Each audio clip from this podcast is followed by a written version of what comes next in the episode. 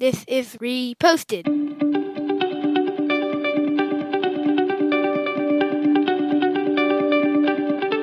Every morning, Larry and I dig into a quote or idea that has caught our eye. Our hope is that our chat inspires you to never stop thinking and possibly challenges you in a new way. If you'd like to help support the show, please visit patreon.com/reposted. Thank you for stopping by. Well, I think the news cycle right now is a little bit slower than it has been in the past year, but just kind of the way things have gone. Confirmation bias is our topic today. That's something that comes up a lot. I found this article in SFGate that basically says that YouTube is watch out for the algorithm. They said that they went down this rabbit hole of they wanted to see how the YouTube algorithm worked. They watched a video on COVID-19 and it seemed pretty reasonable. And anytime you watch a YouTube video on the right-hand side, there's a suggested video. They clicked on one and they said by the time they clicked on the third one, it got a little bit extreme and some of the stuff wasn't necessarily based in science. And so it's just be careful what you're reading or be careful what you're consuming and accepting as fact. So do you watch YouTube on the regular? Yeah, they're like literally all they do is suggest Dude Perfect videos for me at this particular point and Mark Rober videos. Mm-hmm. You know, it's so funny. Like I'm baffled by grown adults that they don't look into the source of the news they get. I mean, just for instance, right? We send each other quotes every single day and you'll send me a quote. And if you send me a quote from an author, I don't know. I don't just take your word for it. I always Google that author and I've known you for a long time and work with you. Like, they were talking in this video that there was a doctor giving vaccine advice. If you Google the doctor, it was a veterinarian. It's like, if you're getting advice from YouTube, don't you Google the person you're getting advice from?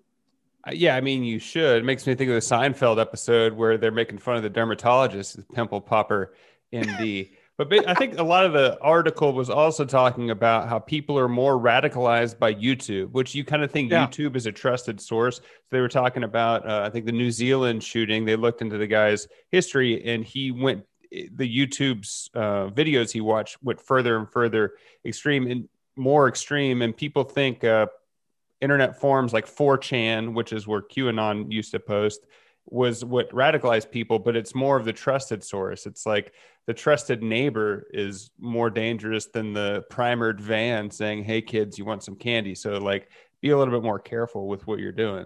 Yeah, I thought that was the most shocking part of this article was that, yeah, YouTube is more radical than 8chan because more people trust it. You know, in the old days, Walter Cronkite was like where everybody got their news and there was only three of them because there was only three networks. Now, there's a billion of us, and we all think we're Walter Cronkite. We all have our YouTube channel. And I come back to this idea that don't people filter and check at all what they're listening and getting their information from?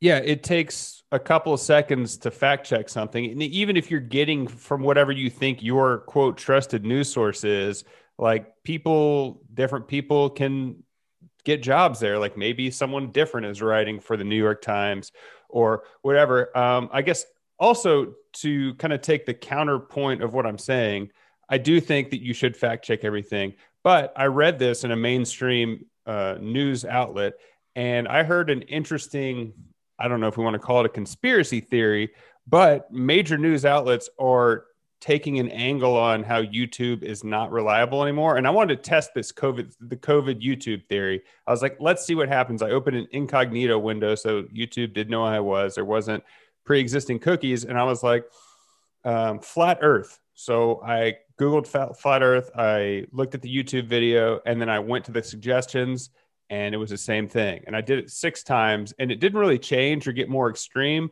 And so also maybe be a little bit wary of what SFGate is telling you that YouTube can radicalize you. I think there is truth to it, but it kind of proved the little conspiracy theory that mainstream media is trying to decredit YouTube or TikTok as something because that's a threat to their income.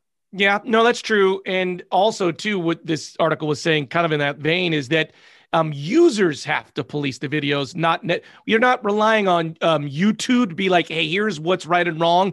It's that the community has to like report things. And I don't know how I feel about that. I mean, some countries like Britain has a government sponsored content center where like the government will sort of weigh in on what's facts or not. That would never fly in America. So I'm kind of wondering, like, is it okay that we just rely on users to police things?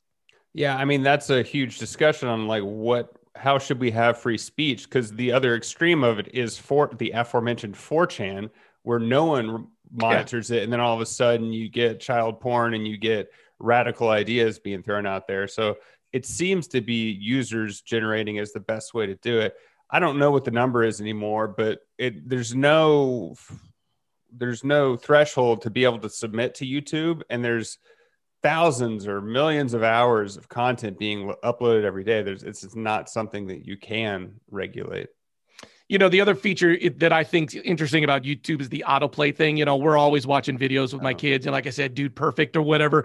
And if I'm not fast enough to get the next video, it's interesting seeing what YouTube's going to autoplay for me next. And in this article, I mentioned that even on kid YouTube, they're watching Thomas the Train. And then the next video is like a train wreck. So you're like a 10-year-old kid, you're watching Thomas the Train, and then it's a train wreck. I mean, autoplay's funny, but you could see how, once again, it's the algorithms thinking they're delivering what they think you want to see. Yeah, and there's also this mentality of people saying, well, YouTube is my right. Like, people don't know before YouTube, and so it's like my right to have this. It's my right to have this information. And YouTube, this Google, who owns YouTube, should just do the right thing. And like I say over and over, people's aren't good. You need to say Google is a company that is beholden to their shareholders, and they're going to make more money the longer you're on their platform. And so they're going to want you to keep watching their videos. So also realize that YouTube isn't your friend. It's not your parent trying to give you the right information. It's a group of people trying to make money and keep you engaged as long as possible. I know. I mean, seriously, I keep coming back to this. Who gets hoodwinked by Facebook or Twitter? I mean, I know there's a billion Harold Hills out there all the time. He's a music man trying to sell trombones and he's not a music salesman. Like, who thinks Facebook has their best interest at heart? I hope nobody does. Yeah, I hope nobody does, but I think Facebook came out in 2015. It's 16 years old. I think your kids were all born after Facebook. So like, they don't know a world without Facebook. Yeah. So it's like, you think, oh, this entity's been around for all of existence. So why would it be bad? And thinking that corporations or even people are inherently good is kind of on you. And that's a little negative take on life, but like, you got to watch out for yourself. That's great. I love that idea that they've always grown up with Facebook. How do I teach them? It's not the truth. It's not the truth.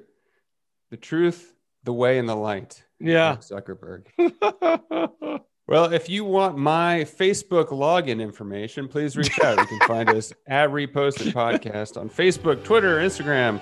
I'm Andrew Keller for Tom from MySpace.